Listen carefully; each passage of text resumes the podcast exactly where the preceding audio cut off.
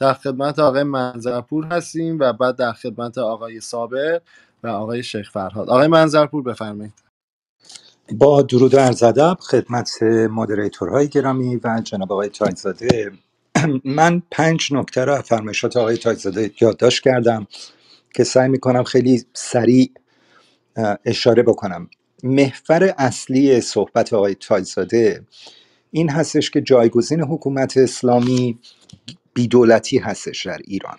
من اعتقاد دارم که این پیش شرط این پیشفرض کلا غلطه.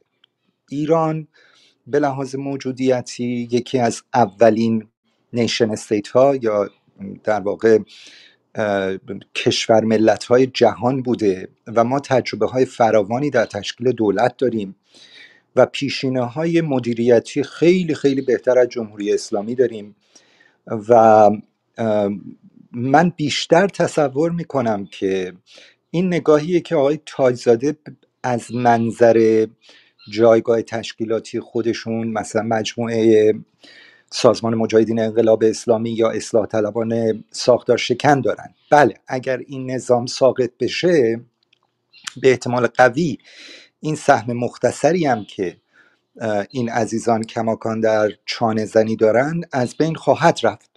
چشماندازی نخواهند داشت. ولی نابود شدن جناح سیاسی جناب تایزاده به معنی فروپاشی ایران نیست. این به نظر من یک سیستم یک روی کرده در واقع وحشت آفرینی هستش برای قبول استبداد.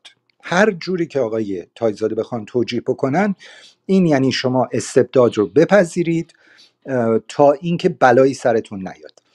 در عین حال اشاره کردن به اینکه مردم امنیت رو یعنی ما باید برای امنیت و تمامیت ارزی یک اولویتی قائل بشیم در در در واقع مبارزاتی که حالا اپوزیسیون منتقدان و اینها دارن. من فکر نمی کنم که مردم ایران خواستار امنیت گورستانی باشن و فکر نمی کنم که هیچ انسانی روی زمین حاضر باشه که از حقوق خودش بگذره برای امنیت گورستانی. مردم من فکر می‌کنم بسیاری حاضرن که اصلا جان و مال و هستی خودشون رو از دست بدن برای اینکه از امنیت گورستانی نجات پیدا بکنن. مطلوبی برای اکثریت جامعه ما نیست. این نکته دو بود. نکته سه آقای تایزاده دو بار فرمودن ما وارد عصر جمهوریت شدیم. این در رابطه با جمهوری اسلامی ایران مطلقا مطلقا صادق نیست و با توجه به اینکه من می‌دونم جناب تایزاده به مکاتب سیاسی و جامعه شناسی آشنا هستن احاطه دارند می‌تونم عرض بکنم که اون نظامی که ما الان شاهدش هستیم یک نظام کاملا قرون وسطایی انگیزاسیونیه. ما حاکمیت مسجد رو داریم که خیلی شاید بگم پیشینش قدیمی تر از سلطنته و برمیگرده به جادو پزشکان. بنابراین اینکه هی تاکید می‌کنن ما وارد عصر جمهوریت شدیم در رابطه با نظام کلا صادق نیست. نکته چهارم فرمودن که تفکر مصباح آی مصباح می‌تونه که در پسا جمهوری اسلامی رشد پیدا بکنه. واقعیت غیر از اینه. تفکر مصباح اتفاقا در این رژیم روز به روز رشد بیشتری خواهد داشت به خاطر اینکه متکی به پوله. و اگر اون شریان های رانت از از تفکر مصباحی هست بشه محلی از اعراب نخواهد داشت. نکته پنجم که نکته پایانی هستش جام تایزاده در دو جا سه جا نکاتی رو در رابطه با رهبری اشاره کردند که اینها کاملا با هم در تضاده. از یک سو میفرمایند که بهترین روش عبور از این شرایط اینه که گفتن من با استعفای رهبری مخالفم. اعتقاد دارم که رهبری باید خودش ابتکار عمل رو برای رفع استبداد رفع در واقع انصداد سیاسی بر عهده بگیره. این من واقعا درک نمی کنم آقای خامنه ای که اصولا مهندس اصلی در واقع حذف تمام اردوگاه های سیاسی از سطح کشور بوده و حاکمیت رو اکنون به یک خیمه کوچکی محدود کرده. چطور میشه اصلا حتی به لحاظ نظری از چنین فردی انتظار داشت که پیشگام بشه برای رفع استبداد؟ یعنی واقعا این به قدری دور از واقع و در واقع چی میگن؟ بی اساسه که به یه نوع هزیان شباهت پیدا می‌کنه. و نکته آخر اینه که باز آقای تاجزاده همین در نکته پنجه. میگن که ما می‌توانیم رهبری رو وادار بکنیم این کار بکنیم وادار بکنیم. در سیاست خارجی این کار بکنیم وادار بکنیم. شما هیچ کاری نمی‌تونید بکنید که رهبری و وادار به هیچ چیزی بکنید. هیچ چیزی. رهبری روشش نسبت به مطالبات شما که سهله. مطالبات ملی مطالبات مردمی همیشه واکنش عکس بوده.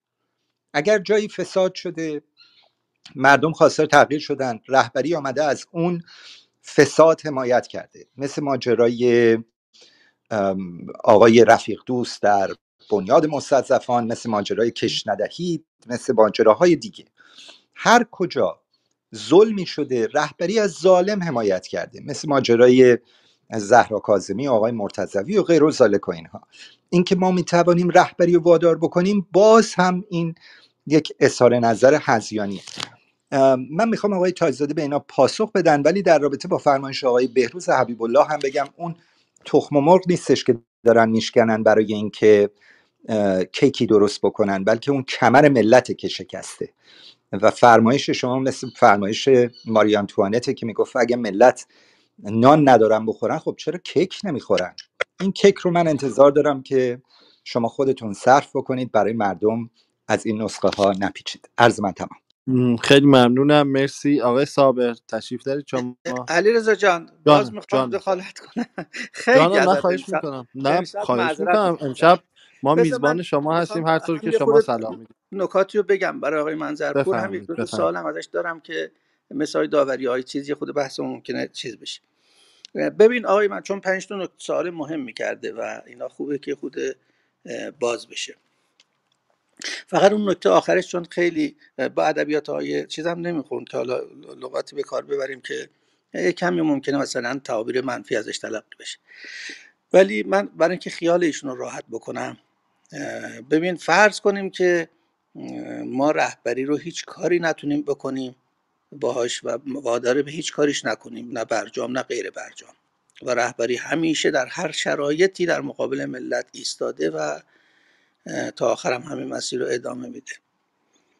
آقای منظرپور عزیز اگر این پیشفرض رو بگیریم این جز تمکین به استبداد هیچ توش در نمیاد. یعنی شما که رهبر نتونید وارد کنید به هیچ کار و می‌تونی مثلا سرنگونش بکنی می‌تونی کنارش بزنی. می‌تونی چیکارش بکنی؟ چرا باید حرفی بزنیم که خودمون تو خود تو توی برای بعدی خودمون بمونیم؟ چون شما نتیجه گیرید اینه که اصلاحات ناممکنه باید بریم به سمت براندازی. خب براندازی با کی می‌خوایم بکنیم؟ اگه منظور خارجی و ایناست که تا اونجایی که می‌دونم شما طرفدارش نیستی. بنابراین اون منتفی اگر هست بگو که بحث کنیم که ببینیم دخالت خارجی چقدر به نفع ملته چقدر به ضرر ملته و ببینیم توی افغانستان و عراق چی گذشت. اگر بدون خارجیه با کدوم نیرو می‌خواین رهبری رو ساقط بکنین چرا انقدر ملت رو ضعیف می‌کنید و چرا رهبری در جایگاه خدا می نشونید تازه خداوندم اکراه داره از اینکه از طریق وسایلش کارش رو انجام ببره. خودش حدیث هستش در این زمینه ها نه رهبری میشه اگه نمیشه پس هیچ کاری نمیشه کرد.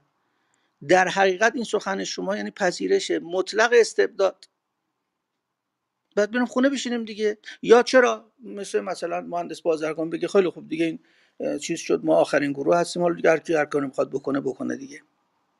بنابراین خواهشم اینه تو صحبت ها برای نقد رقیب حواسمون جمع باشه که اساس تفکر خودمون رو نفیش نکنیم. برای اینکه یه جا بتونیم مثلا رقیب رو بگیم که آقا مثلا شما توان اینکه رهبری کاری بکنید نیستید. من رهبری الان در شرایط فعلی یک فرد استثنایی می‌بینم به لحاظ جایگاهی که پیدا کرده. همین نهادها در اختیارشه در هر زمینه که بخواد دخالت می‌کنه و خودش هم در ریسترین مسائل دخالت می‌کنه و برخلاف اون که تو خبرگان میگذشت که آقا رهبری قراره دفتری باشه. آقای بهشتی می‌گفت روح شاد می‌گفت یه نظارت کلی قرار بکنه بر تمام مسائل رهبری داره دخالت می‌کنه. روحیش اینجوریه. اما با وجود همه این حرفا ملت ایران رو خیلی خیلی خیلی بزرگتر از رهبری می‌دونن. و اگر معتقدم تا الان خیلی کارا رو نکردن مال اینه که یا وحدت نظر نداشتن توشون تشتت بوده یا به دلیل ترس دیگری یا ملاحظات دیگری اقدام نکردن. نه به دلیل اینکه رهبری خداست و هر کاری می‌خواد برخلاف نظر ملت می‌کنه ملت هم یه پشه بیش نیست و عرض به حضور شما کار خاصی نمی‌تونه انجام بده. اما برگردیم اون پنج تا سوالی که کردی ببین میگه جایگزین جمهوری اسلامی بیدولتی نیست. بعد استدلالی که میاری به من از تاریخ میگی. من میگم تاریخ ما معلومه که ما یه امپراتوری بزرگ بودیم کسی که مثلا 2500 سال پیش کوروش یه امپراتوری بزرگ تأسیس کرده بعد اشکانیان بعد ساسانیان. اینا اگر آدمای نابغه نبودن هم مؤسسینشون و هم اگر نهادها و سازمانهای اقلانی و دقیقی طراحی نکرده بودن نمی‌تونستن 100 سال 200 سال 300 سال 400 سال توی اون عصر بدون ارتباطات و غیره یه امپراتوری عظیم رو اداره بکنن.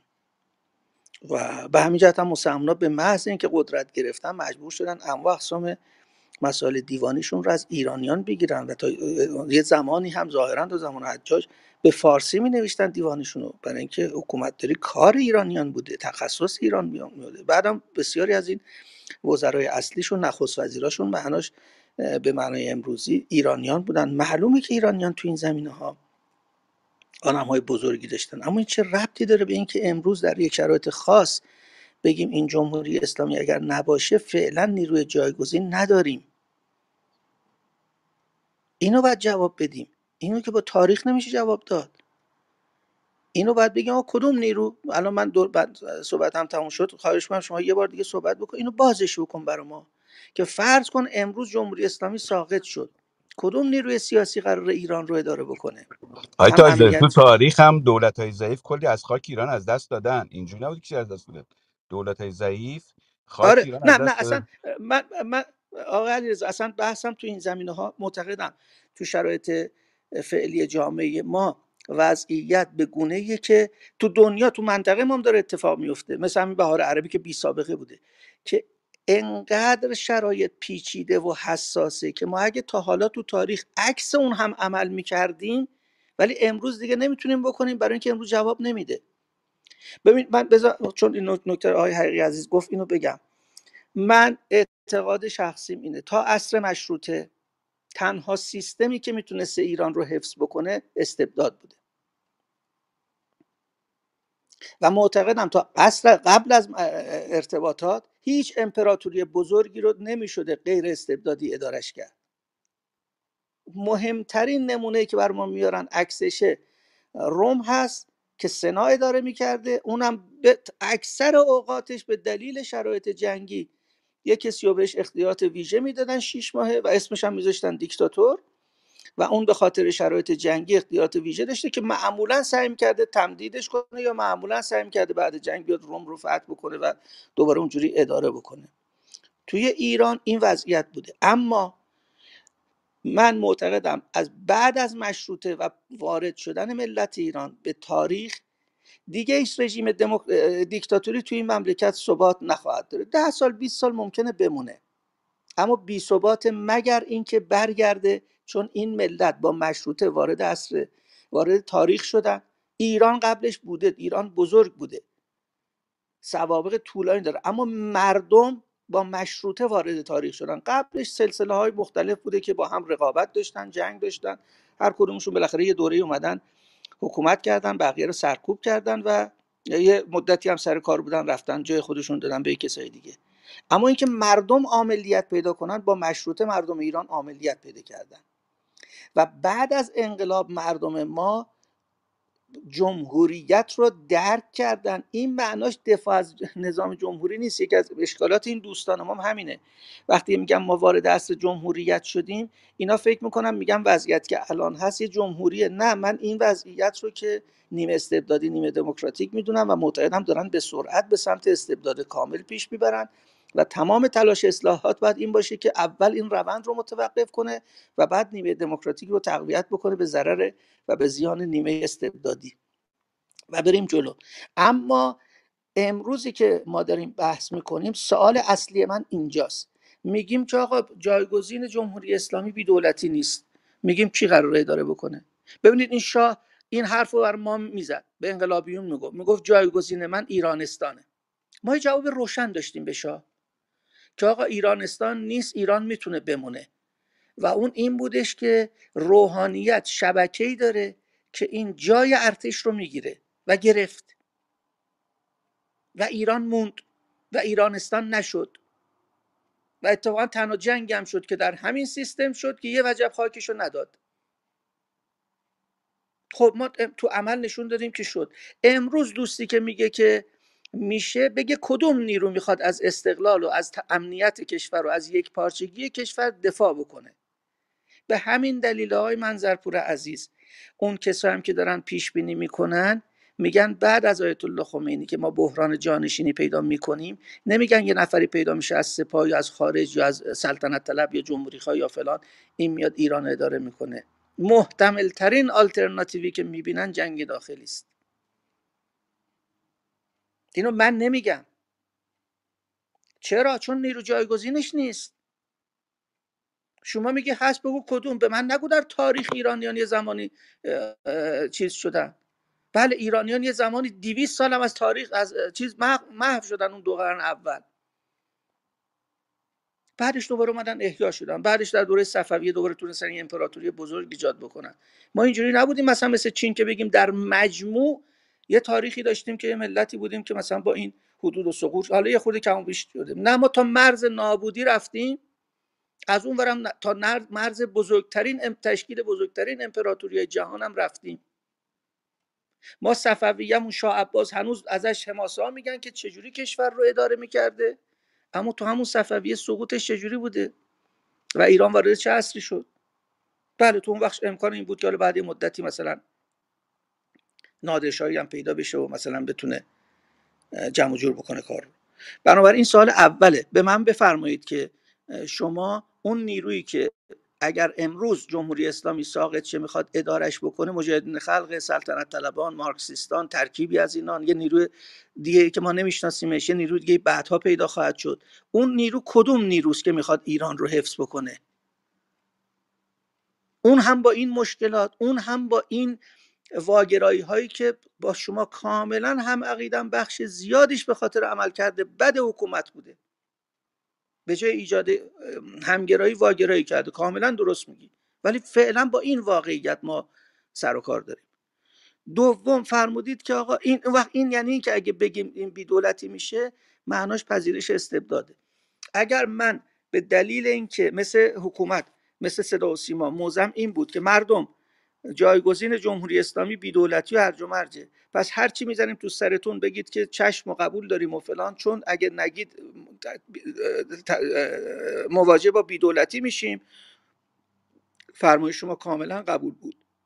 من از یه حقیقتی دارم یه نتیجه تلخی رو می‌گیرم که و اون توجیه استبداده من درست عکس شما دارم توجیه می‌کنم و رفتارم اینه و جامعه تلقیش اینه. بله من اون رو به خاطر این میگم که بیگدار به آب نزنیم. نگیم که ای بابا این رفت ولی یه وضعیت بدتری گرفتارش شدیم. ولی اصلا معناش سکوت در مقابل فجایع در مقابل انحرافات در مقابل مشکلات نیستش. و اصلا اصلاحات به نظر من یعنی این.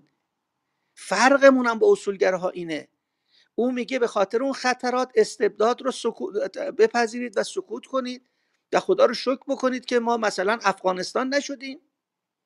من میگم نه ایران اینجا با شما موافقم. ایران شعنش بالاتر از اینه که فقط بگیم خدا رو شکر بکنیم که مثل عراق و افغانستان نشدیم. نه ما خیلی بیش از این ما پیشتاز بودیم تو این منطقه. هنوز هم می‌تونیم پیشتاز باشیم. کافیه که جاه طلبی های حاکمیت کمتر بشه انحصار طلبیش کمتر بشه به رأی مردم بیشتر تمکین بکنه.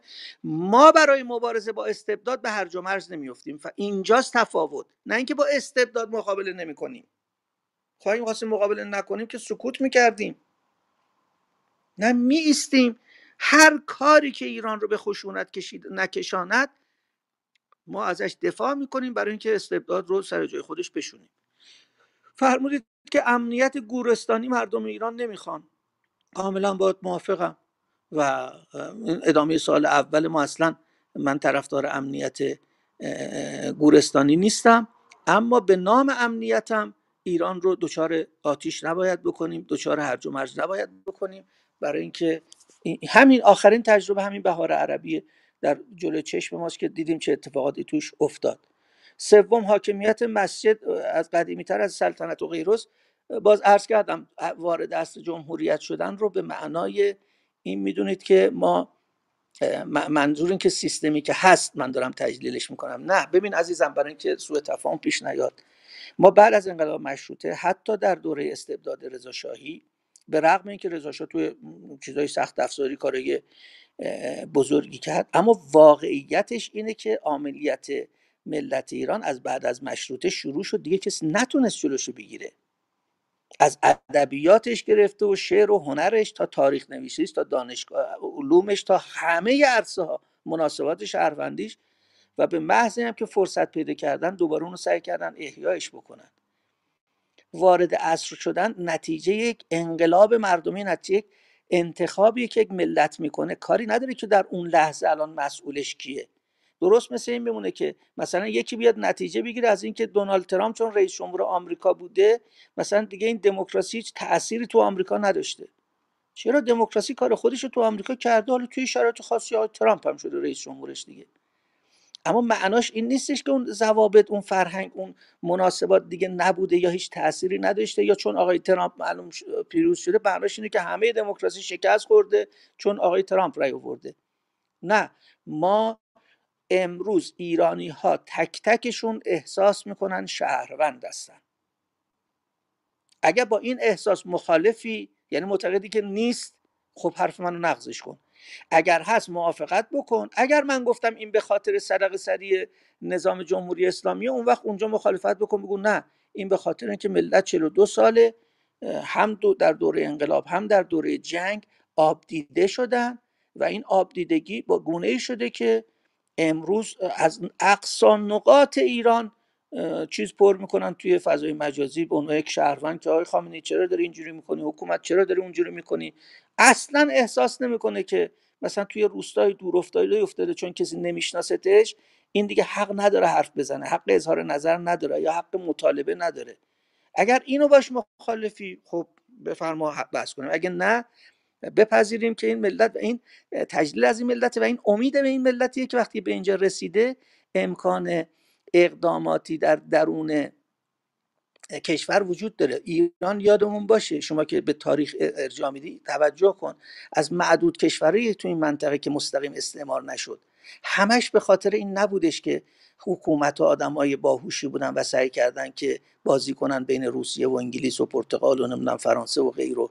یه بخشش هم برمیگشته به این ملت که این ملت هم به این راحتی زیر بار نمی‌رفته. خیلی کشورهای دیگه هم سیاست مداره مشابه سیاست مداره ما داشتن اما گرفتار استعمار شدن. شرایطشون هم خیلی با ایران متفاوت نبوده. اما تاریخ و فرهنگ و مردم ما رو نداشتن. اونجاست که باید از اون استفاده بکنیم اما خطرات رو کوچیک نکنیم به خاطر اینکه ما تاریخ داشتیم. ممکن نیستش که ایران دچار جنگ داخلی بشه.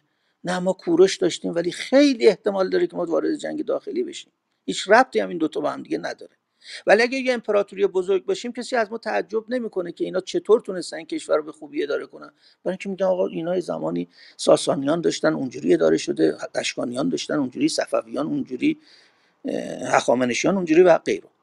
نکته چهارم تفکر مصباح با پول ممکنه توی مقطعی یه جا تقویت بشه یا نه؟ منتها دیگه بعد از این همه سال ما باید توجه داشته باشیم که داعشیگری و توجه به حکومت اسلامی یه پدیده است و به نظر من پدیده مدرنی هم هستش یعنی تحت تاثیر و در پاسخ به مدرنیزم اومده. ضد مدرن هست اما مولود مدرنیزمه اگر این مدرنیزم نبود شاید ما هیچ وقت دچار همچین پدیدهایی به این شکلش نمی شدیم کما اینکه این مجسمه های بودا در افغانستان در طول تاریخ بوده. اون وقتی که مردم ده برابر الان هم متدعیم بودن کسی نمی‌رفته اون مجسمه رو نابود بکنه. اصلا اینجوری نمی‌دیدن مسائل رو. بله تحت تاثیر مدرنیزم ما یه پدیدهای ضد مدرنی هم داریم که از جمله همین طالبانیگری داعشیگری این هیچ ربطی به پیشرفت های اقتصادی و رفاهی هم نداره. به این معنا که لزوما اگر یک کشوری از این جهت پیشرفت بکنه دیگه مثلا داعش از بین میره همه جامعه لیبرال میشه یا دموکرات میشه یا آزادی خواه میشه. من بارها گفتم هم در جهان اسلام هم در جهان مسیحیت و غرب ما موارد عکس این رو داریم. امروز عربستان به لحاظ اقتصادی حکومتش داره پیشرفت بزرگی می‌کنه. همین امروز اگر انتخابات بشه من نمی‌دونم که البته حدس خودم اینه که گرایش های سلفیش رأیشون به مراتب بیشتر از لیبرال هاشونه در عربستان. با همه پیشرفت اقتصادی که داره می‌کنه. عربستان چیه؟ تو امارات برید تو متن مردم ببینید که اونا چقدر هنوز نفوذ دارن. اندیشهشون با همه پیشرفتایی که دارن. اساسا یکی از سوالاتی که پیش از ما جهان اسلام توی دنیا مطرح شد در مورد آلمان بود و فاشیسم و رشدش در اون کشور. می‌گفتن مگه میشه کشوری تو موسیقی اون قول ها رو داشته باشه و بتهوون و باخ و فلان داشته باشه تو فلاسفه کانت و هگل داشته باشه توی چیز. عرض به حضور شما که بزرگانی داشته باشه که الان اسمش یادم رفت. اینا توش یه همچین کشوری هیتلر بیاد بشه سمبل قدرت و دولت آلمان و هایدگر بیاد از اون حمایت بکنه؟ این ممکنه؟ ولی گفتم بله ممکنه ملتی باشه. انقدر با فرهنگ انقدر تو فلسفه انقدر تو موسیقی انقدر تو هنر انقدر تو این چیزا پیشرفت بکنه. از نظر صنعتی هم از همه کشورهای اروپایی اگه سر نباشه از هیچ کدومشون عقب نباشه و در عین حال نازیسم توش رشد بکنه. و به همین جهت هم انقدر بحث کردن انقدر کتاب نوشتن انقدر چیز جدی بود که آخه با این چیزا نمی‌خوره. چون ما با یه نگاه ساده فکر می‌کنیم خب آقا وقتی پیشرفت میشه این داعشی هم از بین میرن دیگه. بنیادگراها من اولین بار این از آقای صدری شنیدم و می‌گفت یه تحقیقی شده در مورد بنیادگراها. اگر اشتباه نکنم در مورد غیر مسلمان درست بود ولی در مورد مسلماناش که درست بود. اتفاقا کسایی که بیشترین گرایش رو پیدا کرده بودن تحصیل کرده ترین های مسلمان بودن در این کشورهای غربی. یه نمونهش این کسایی که هواپیما رو زدن به برش های دوقلو آدم های متخصص و تحصیل کرده و درجه یک. داعشی بودن طالبانی بودن القاعده بودن. یعنی اینا فکری همشون با هم با همه اختلافاتی که دارن یه گرایش هستن. یه گرایش خوارجی بنابراین اصلا فکر نکنیم که داستان اینجا بشه تو ایران ما وقتی که افراط می‌کنه حکومت میره به سمت اینکه اجباری بکنه دین رو دینگریزی و دین ستیزی رشد می‌کنه. مگه الان رشد دینگریزی به خاطر اینکه پول دارن یا کسی تقویتشون می‌کنه توی جامعه ما داره رشد می‌کنه؟ این جواب فطری و طبیعی نسل جدید به طالبانیگری حکومت. حالا از اون طرفش به محض اینکه از اون طرف فشار بیاد نسل بعد میشه ضد اینا میشه خیلی هاشون میشن سنتی سلفی بنیادگرا. آقای منظرپور عزیز می‌دونی چرا در تاریخ ایران تنها روحانیتی که ادعای حکومت کرد در عصر ما ظهور کرد؟ ایران از قبل از اسلام تا بعد از اسلام روحانیت جایگاه ویژه‌ای داشته. به خصوص تو دوره ساسانیان. هیچ ربطی هم به اسلام نداشته. من گاهی به شوخی به بعضی این دوستان میگم که اسلام هم نیامده بود شما روحانیون همین وضعیت داشتین و همین می‌خواستین در واقع پدر ما رو در بیارید چرا تو تاریخ ایران هیچ روحانی نخواست که خودش حکومت تشکیل بده؟ و ما استثنا بودیم. ما دو تا رژیم استثنایی داریم در تاریخ ایران. یکی پهلوی است یکی جمهوری اسلامی. پهلوی از این جهت که با روحانیت دین اکثریت در افتاد تحقیرش کرد. محفشاند نور و سگ او او کند. اینو شاه توی قم میگه. معلوم حوزه علمی قیام می‌کنه. و دومیش جمهوری اسلامیه که روحانیت اومد حکومت رو گرفت. یعنی اون روحانی زدایی کرد. این سعی کرد همه جا رو روحانیزه بکنه. الان که دیگه تو هر مدرسه می‌خوان یه روحانی بفرستن. فکر می‌کنن اینجوری می‌تونن جلو بیدینی رو بگیرن. نمی‌دونن همین که حکومت رو بزنن کنار خودش جلو بیدینی گرفته میشه. چرا؟ برای اینکه این جواب اونه. و این چرخه افراد تفرید بازم تکرار میشه. کما اینکه تو عربستان تو همین 20 ساله تکرار تو افغانستان تو همین 20 ساله تکرار شد. فکر نکنیم که اگه یه ذره رفاه اومد و یه ذره دانشگاه زیاد شد بسیاری از دانشگاهی های ما میشن سلفی. همچنان که بسیاری از دان... مگه بچههایی که به چریک های فدایی پیوستن یا به مجاهدین خلق پیوستن؟ بچه های درجه یک دانشگاه ها بودن. و رشته های درجه یک یا فنی بودن یا پزشکی بیشترینشون اینا بودن. کمتر از ادبیات و حقوق و علوم سیاسی اینا بودن.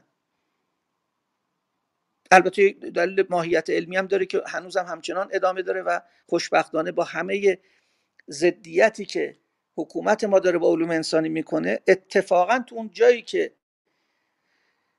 دانشجوهاشون خیلی بنیادگرا بار نمیان دانشجوهای همین رشته هستن. به دلیل اینکه با اون قطعیت و دقت علوم دقیقه سر و کار ندارن. دائم با نظریات مختلف سر و کار دارن با نقد سر و کار دارن با تاریخ اندیشه سر و کار دارن.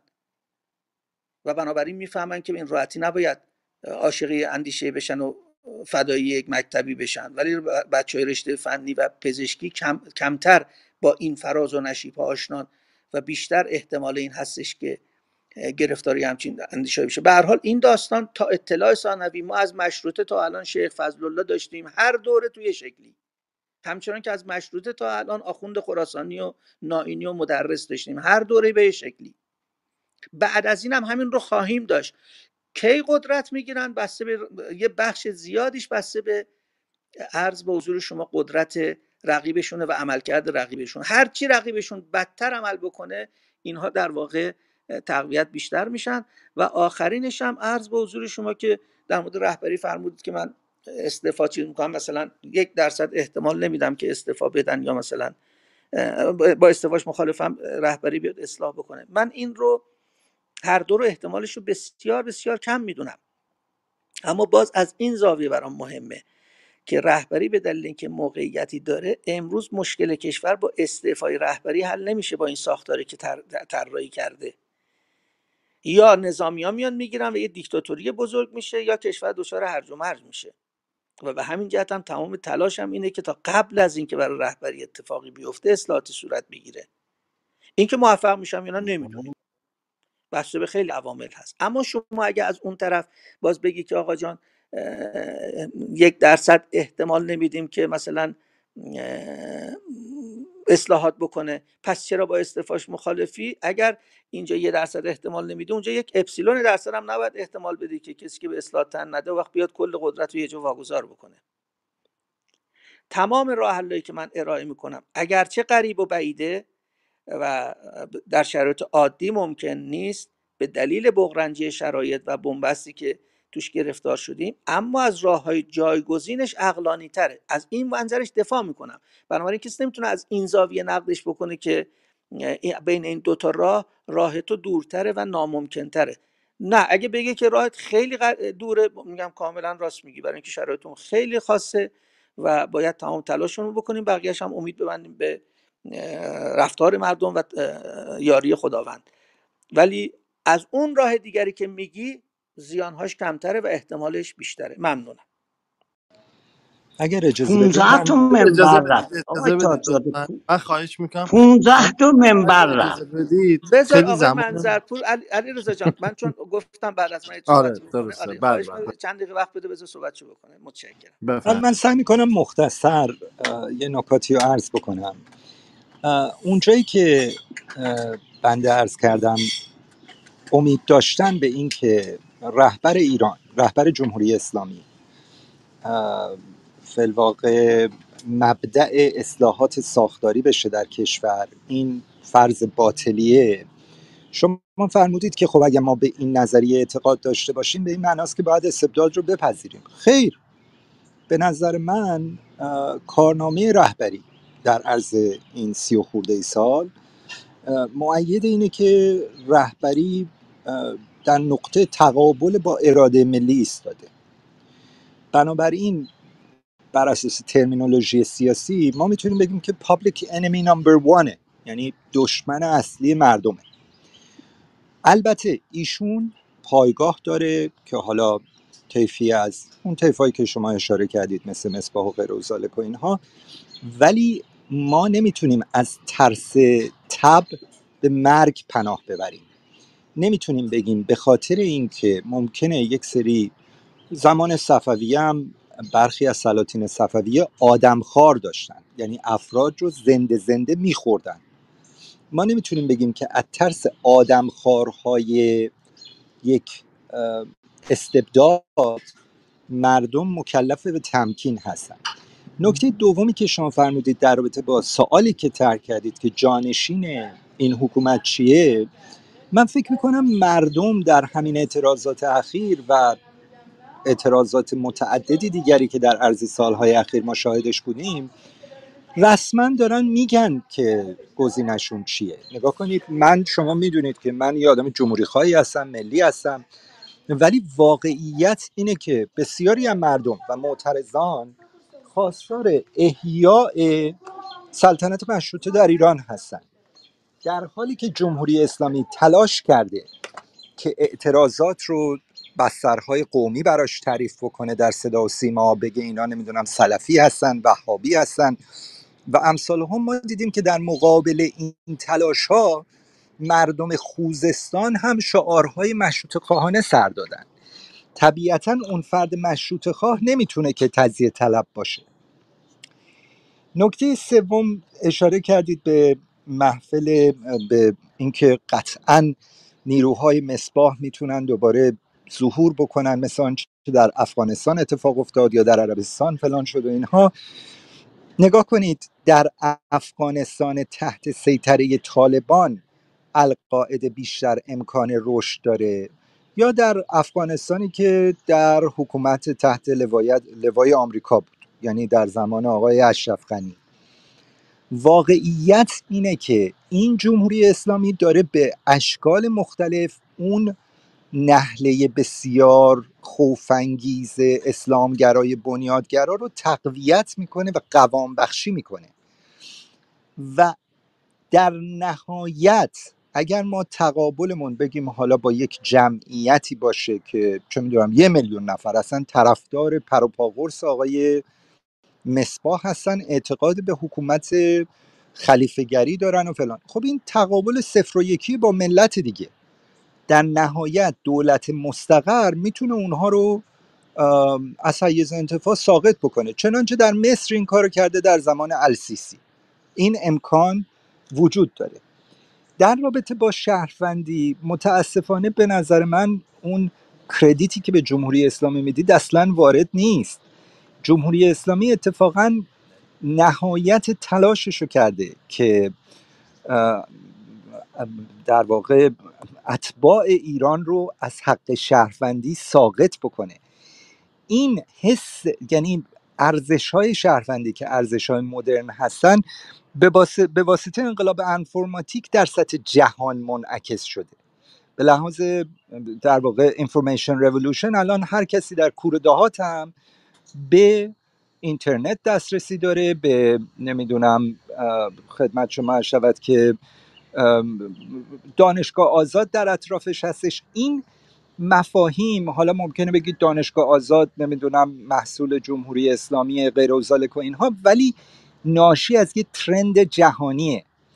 اون چیزی که واقعیت اینه که خود حکومت توتالیتر تئوکراتیک خارج از زمان خودشه. الان ما در قرن 21 اینکه ما بردارنده برکشنده یک حکومت توتالیتر تئوکراتیک هستیم این با روح زمان اصلا سازگار نیست. یک یک نوع موجودیتی متعلق به, به در واقع اعثار تاریک. این انقلاب اون شکلی که پیدا کرده یک انقلاب ضد مشروطه بوده. برخلاف اون چیزی که شما میفرمایید انقلابی بوده که به واسطه استیلای روحانیت تبدیل شده به انقلاب مشروعه به استیلای مشروعه. این اصلا با مشروطه سازگار نیست. چنانچه اصل ولایت مطلقه فقیه هم با جمهوریت سازگار نیست. و ما حاصلش رو دیدیم. اینا همه سر جای خودش. ولی من می‌خواستم با این کلام پایانی ارزم رو تمام بکنم. جام تاج زاده شما میفرمایید چه نیروهایی ممکنه الان جایگزین نظام بشن؟ خب ما واقعا از انقل... از انتخابات 1400 شاهد یک همگرایی بی سابقه ای در اردوگاه های سیاسی مخالف حاکمیت بودیم. الان به معنای واقعی ائتلاف های فراگیری داره شکل می‌گیره. حالا یکیش مثلا جبهه فراگیر ملیه ولی ائتلاف های فراگیر دیگری هم داره شکل می‌گیره که درش از چپ مارکسیست تا راست مشروط خواه حضور دارن. میلیون با مشروط خواهان با چپ ها با همه دارن کار می‌کنن روی یه سری پرنسیپ های ابتدایی مثل تمامیت ارزی دموکراسی مردم سالاری و این چیزها. و این اتفاقیه که داره میفته اگه ما بگیم این اتفاق نمیفته چشممون رو به روی واقعیت داریم میبندیم. این حقیقته. داره این اتفاق میفته و ما اشکال و ظواهر اون رو هم در همه سطوح اپوزیسیون داخل و خارج داریم می‌بینیم. اون نکته ای که می‌خوام عرض بکنم اینه که اصلاح طلبان ساختار شکن اگر به شعار خودشون که ساختار شکنی باور دارن اونها نباید در مسیر توجیه استبداد حرکت بکنن. به لحاظ مرامی آنچه که شما میفرمایید و چشمانداز مطلوب شما هستش با عبور از این نظام تحقق پیدا می‌کنه. و اتفاقا عزیزانی مثل شما می توانند که کفه موازنه رو به سمت نیروهای متجدد در واقع دموکراتیک خیلی خیلی سنگین تر, سنگین تر بکنن عرض من تمام. خیلی ممنون. متشکرم. منم دوست نکته بگم که بریم سراغ نفر بعدی. ببین عزیز من آقای منظرپور چهل ساله دارن انتقاد می‌کنن به ما و به نظر من در مجموع انتقادشون هم وارده. میگن شما اومدید اول جمهوری اسلامی رو رأی گرفتید بعد رفتید قانون اساسی رو نوشتید و بعدم ولایت فقیه ارده تو قانون اساسی. شما باید اول قانون اساسی رو می نوشتید که معلوم بشه این رژیم چه رژیمیه. بعد می‌گفتید مردم حالا به این رژیم که اسمش جمهوری اسلامی رأی می‌خواید بدید رأی می‌خواید ندید. این انتقاد کاملا وارد. و سوال حالا به ما که انتقاد وارد بوده ما بیایم بگیم جمهوری اسلامی برود. بگیم کی می‌خواد بیاد. میگه قرار یک رژیمی بیاد که توی اون یک ائتلافایی قرار شکل بگیره و اون ائتلاف قراره که ایران رو خوب اداره کنه. میگیم کیان کدوم قانون اساسی چه سیستمی؟ سیستمش جمهوری سلطنت شما الان تو صحبت مثلا فرمودید که علل قاعده باید سلطنت باشه چون مثلا در فلان شهر شعار به نفع رضا شاه دادن. بعد میگه جبهه که ما تشکیل دادیم جبهه جمهوری خواهیه. فقط خیلی از شهرها نه در فلان شهر. عیبی نداره کوچیک بکنید. در همه شهرها تقریبا. باش. حالا این دیگه از اون ور نیفت چون در همه شهر اصلا تظاهرات نبوده که این شعار بده حالا در حالا ابی نداره حتما یه بخشایی سلطنت طلبا نفوذ دارن تردید درش نیستش. منتها حالا من به اون نکته می‌رسم. من ارزم یه مسئله دیگه است. میگم که شما که به ما انتقاد می‌کنید میگید چرا؟ و مردمی که شعار می‌دادن که استقلال آزادی جمهوری اسلامی. رهبرش هم که واحد بوده دیدید با چه استقبالی اومده. همه نیروهای سیاسی هم اون زمان رفتن پشت رهبرش و رفراندوم گذاشته. میگید انتقاد وارد چرا قانون اساسی رو قبلش نگفتید به مردم؟ او هم میگیم الان جمهوری اسلامی بزنیم کنار بدون که هیچ کدوم از این ابعاد روشن باشه و این کار اقلانیه اصلا من کاری ندارم کی چند درصد داره. اون بحث فرعیشه. اگه اپوزیسیون اومده بود همشون وحدت کرده بودن. بعد گفته بودن اینم قانون اساسی پیشنهادی ماست. اینم عرض به حضور شما سازماندهی ما هستش و اینم چیزامون پیشنهاداتمون. خب حالا مردم می‌تونستن راحتتر تصمیم بگیرن که اینا خوب هستن یا خوب نیستن. مثلا تو این ائتلاف مجاهدین خلق هم هستن یا نیستن؟ مارکسیستا هستن یا نیستن؟ و عرض به حضور شما که فدرالیستا هستن یا نیستن. بنابراین خواهشم اینه اگر به ما اون انتقاد می‌کنید با اون همه سابقه و میگید وارده شما شکل بدترش رو به ما پیشنهاد نکنید. اول برید اون کارا رو بکنید بعد بیاید بگید جمهوری اسلامی نباشه مردم جاش اینو بذاریم. تا وقتی اون کار نکردید که معناش بیدولتیه دیگه حرف من درست در میاد دیگه. یعنی ما رو هوا بذاریم تا کسایی که امروز چهل سال فرصت داشتن با هم بیشینن صحبت کنن کادر بسازن حزب بزنن عرض به حضور شما که قانون اساسی بنویسن. نکردن وقتی جمهوری اسلامی سقوط بکنه دیگه کسی به کسی نباشی و تازه می‌خوان بیان با هم دوره هم بشینن بگن صحبت کنیم چجوری می‌خوایم کشور رو اداره کنیم؟ این با عقل جور در میاد. این نکته اول. بنابراین اول اون کار رو اگر کردیم و میگه ما از تجربه جمهوری اسلامی درس گرفتیم. اول همه چی رو روشن کردیم بعد ملت رو خواستیم به رفراندوم. بگیم که حالا این مردم بیان این کارو بکنن. نکته دوم. این نگاه به مردمه که متاسفانه به نظر من درس نشون میده از گذشته نگرفتیم. ببینید در همین ایران به خاطر این گرونی خیلی از مردم اومدن تظاهرات کردن. نه حرف حکومت درسته که اینا اقتشاشگرن نه حرف مخالفین درسته که همه ملت ایران اینان. اینا بخشی از ملت هستن. حقوقی دارن باید هم تظاهراتشون به رسمیت شناخته بشه. و طبق جمله که آیت الله خمینی گفته باید خودشون هر نسلی هم حاکم بشن به سرنوشت خودشون. اصلا کاری نداریم که چی از خودش باید تعیین کنه. می‌خواد سلطنت باشه جمهوری باشه اسلامی باشه غیر اسلامی باشه. وعده دادیم این جزء صحبت اون بوده. اما از اون طرف داستان نیفتیم. باز ملت رو بگیم ایناست وقت نتیجه که می‌گیریم اینه که وقتی حالا حکومت هم اومد مسبا بکنیم. یه میلیون بعد میگم یه میلیون هم حکومت بذاره کنار اشکال نداره. این که خب یعنی همین استصوابی دیگه منتها به شکل دیگه سکولارش. مثالی هم که زدید مثال وحشتناکیه. میگید اتفاقی که افتاد در مصر از سیسی. من اگر مصری بودم قطعا مبارک رو بهتر از از سیسی ارزیابی می‌کردم. این خیلی جنایتکارتره. مبارک یه دیکتاتور بود اما دیکتاتور قابل تحملی بود. بعد اینو به عنوان یک تجربه مثبت بگیریم. صرفا به دلیل اینکه مرسی که تنها فرد منتخب در تاریخ مصر من ازش خوشم نمیاد ولی چه کنیم که مردم اونجا اکثریت به او رأی دادن؟ زده کنار منتها چون از اسلامش خوشمون نمیاد کودتاشو نادیده می‌گیریم کشتار بعدیشو نادیده می‌گیریم نقض حقوق بشر رو نادیده می‌گیریم فقط خوشحالیم از اینکه یه جریان اسلامی رو زده زمین. عیبی نداره. تشفی خاطر ممکنه پیدا کنیم. بگیم حالا یه جریان اسلامی زد زیر زمین.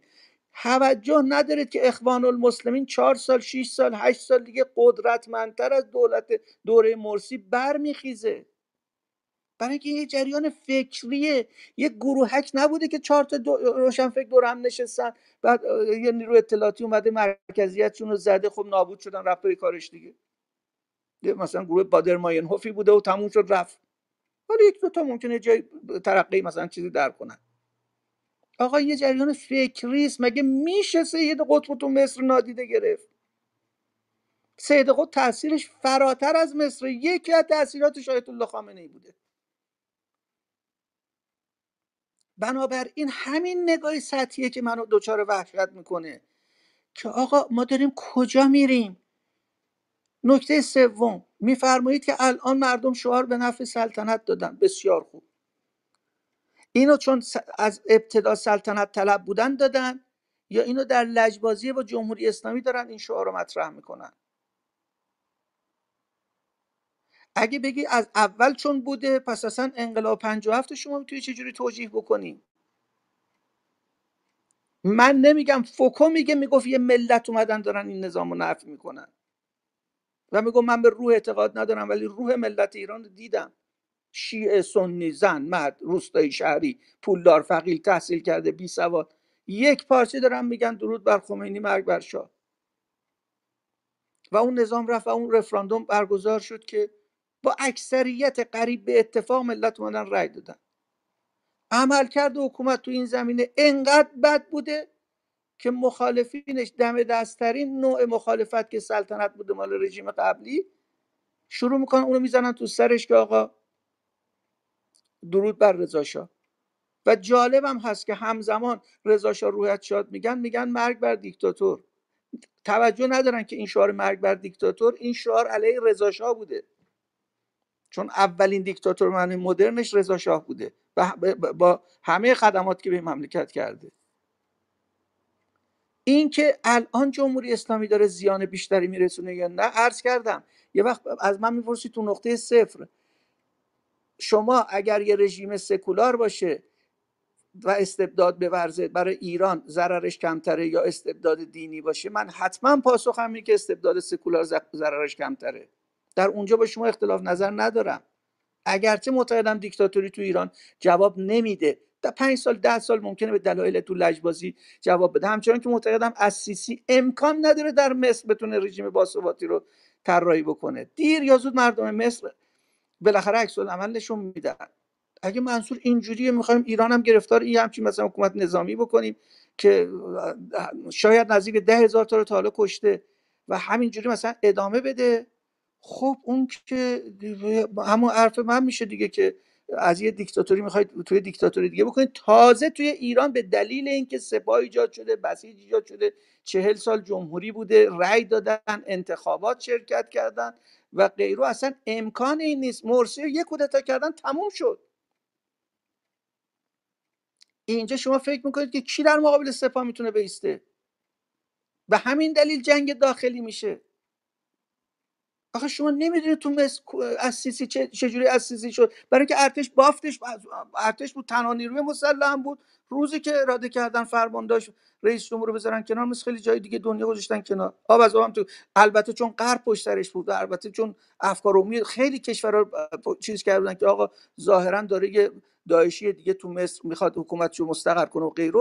خوشحالی تو ایران هم خیلی خوشحالی کردن از سرنگونی مرسی و توجه نکردن که سرنگونی مرسی یه مسئله از شکستش.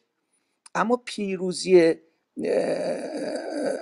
اسیسی به معنای پیروزی دموکراسی و پیروزی ارز به حضور شما توسعه و امنیت نیست توی ارز به حضور شما مصر و با ثبات هم نیست. دیر یا زودم خواهید دید که در اونجا به همین من بزرگترین دلیلم چیه؟ اسیسی مردم مصر میخوانش. مرسی هم نمی‌خواستن خب اعلام کنه انتخابات آزاد. همین حرف که من اینجا به آقای خامنه ای می‌زنم اونجا به اسیسی می‌زنم. مشکل ما اینجاست. ما بله اسیسی تو مصر طرفدار داره. مرسی. اشکالش اینه که تمامت خواهی کرد. مدر اردوغان رو پیش رفت و شکست خورد. و توی تونس راشد القنوشی با درس گرفتن از سرنوشت مرسی به این نتیجه رسید که گفت آقا بیشینیم مسلمون و سکولار از رژیم بن علی کادرای رژیم بن علی و کادرای انقلابی جدید هممون با هم دوره هم میشینیم تونس رو اداره کنیم. و تونستم و تنها جایی که تا حالا ادامه پیدا کرده از بهار عربی تونس چرا؟ چون بازیشو برد برد تعریف کرد. از بازی هم که کودتا کردن های تایزاده جان؟ بنابراین اگر راه حل می‌خوایم بعد از چهل سال این نیستش که این بره کنار اون بیاد سر جاش. بعد اونام یه میلیون هم میذاریمشون کنار یا می‌ذاریم تو دریا یا میکشیمشون یا برای مثلا سرشون میاریم. این اگه باشه که ما چهل سال رفتیم عقب ما خیلی بس جلوتر هستیم.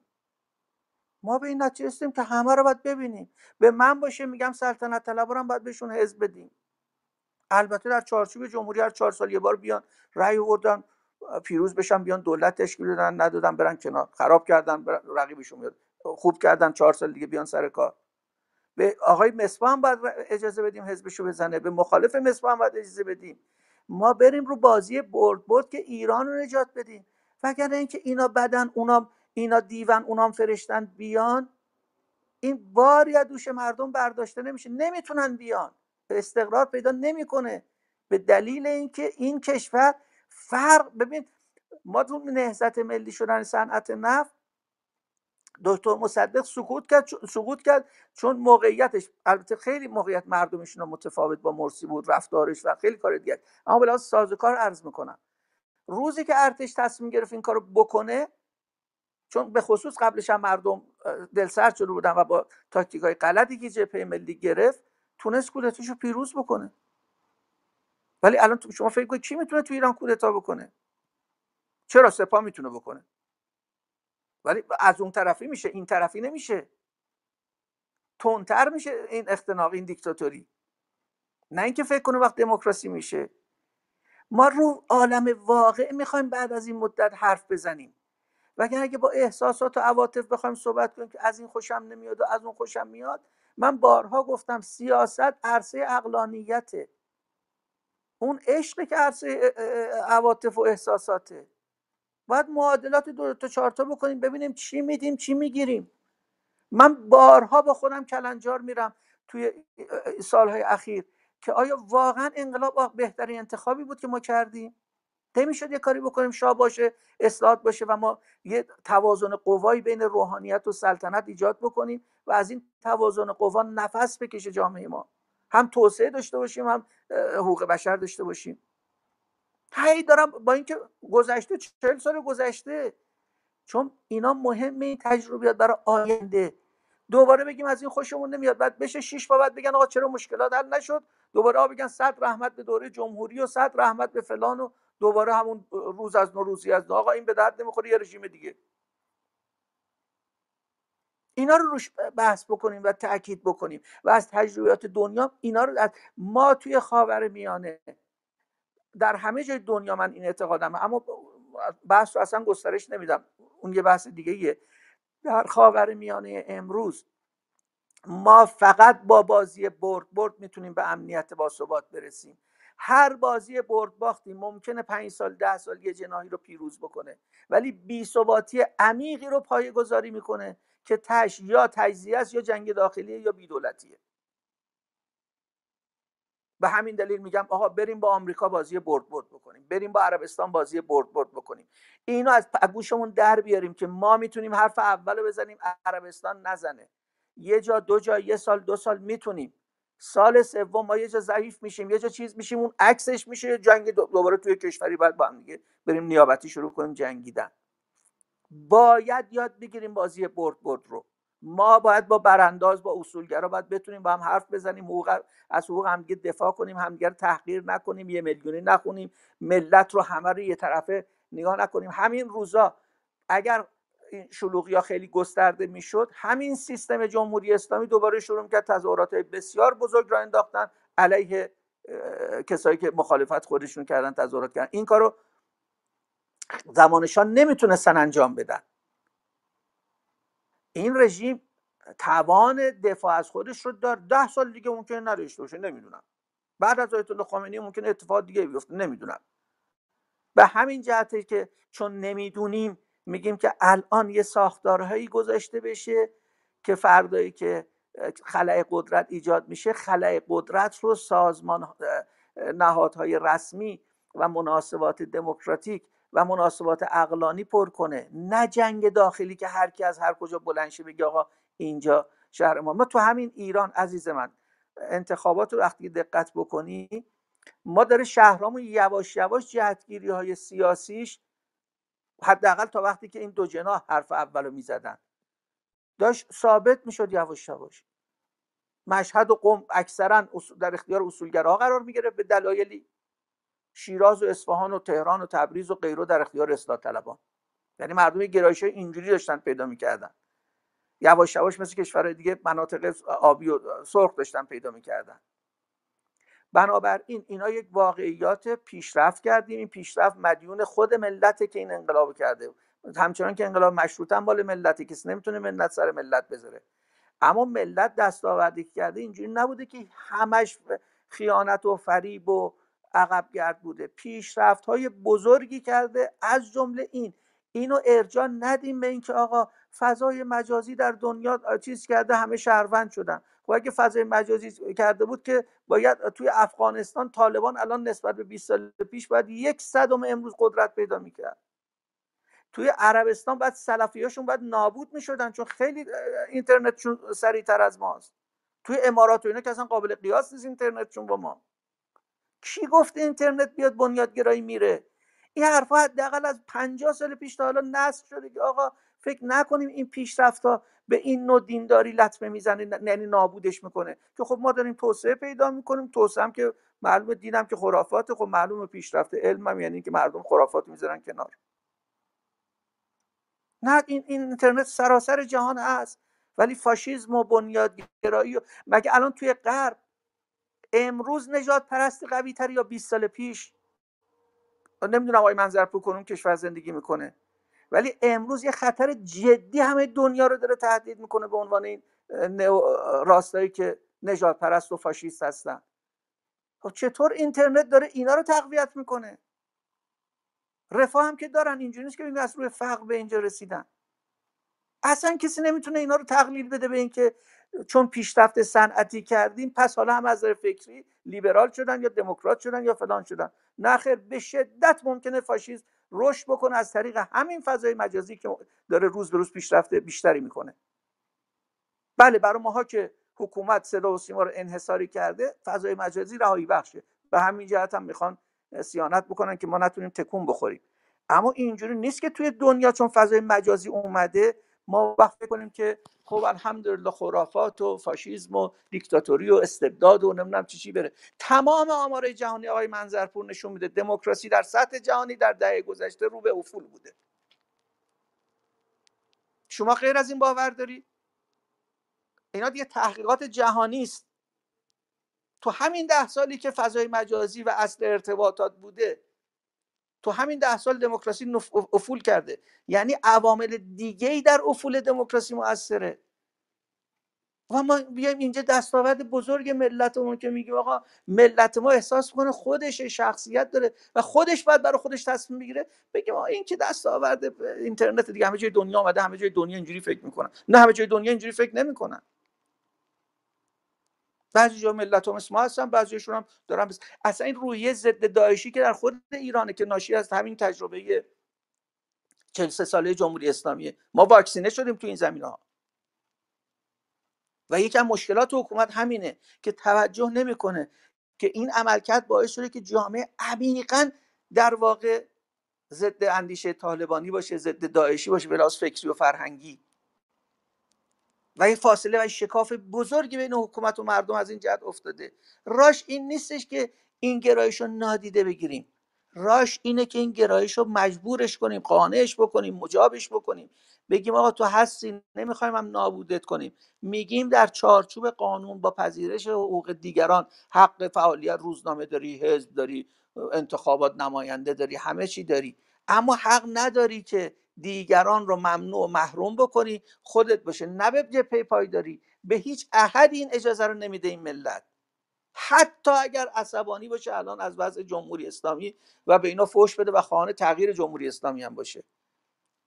این اینا واقعیات موندنی ماست و اگر اینا رو نبینیم دوباره بعد حرکت می‌کنیم دوباره انقلاب می‌کنیم بعد میگیم که خب دو این که به اهدافمون نرسیدیم بعد بریم روز از نو روزی از نو معذرت عبدی مدیا.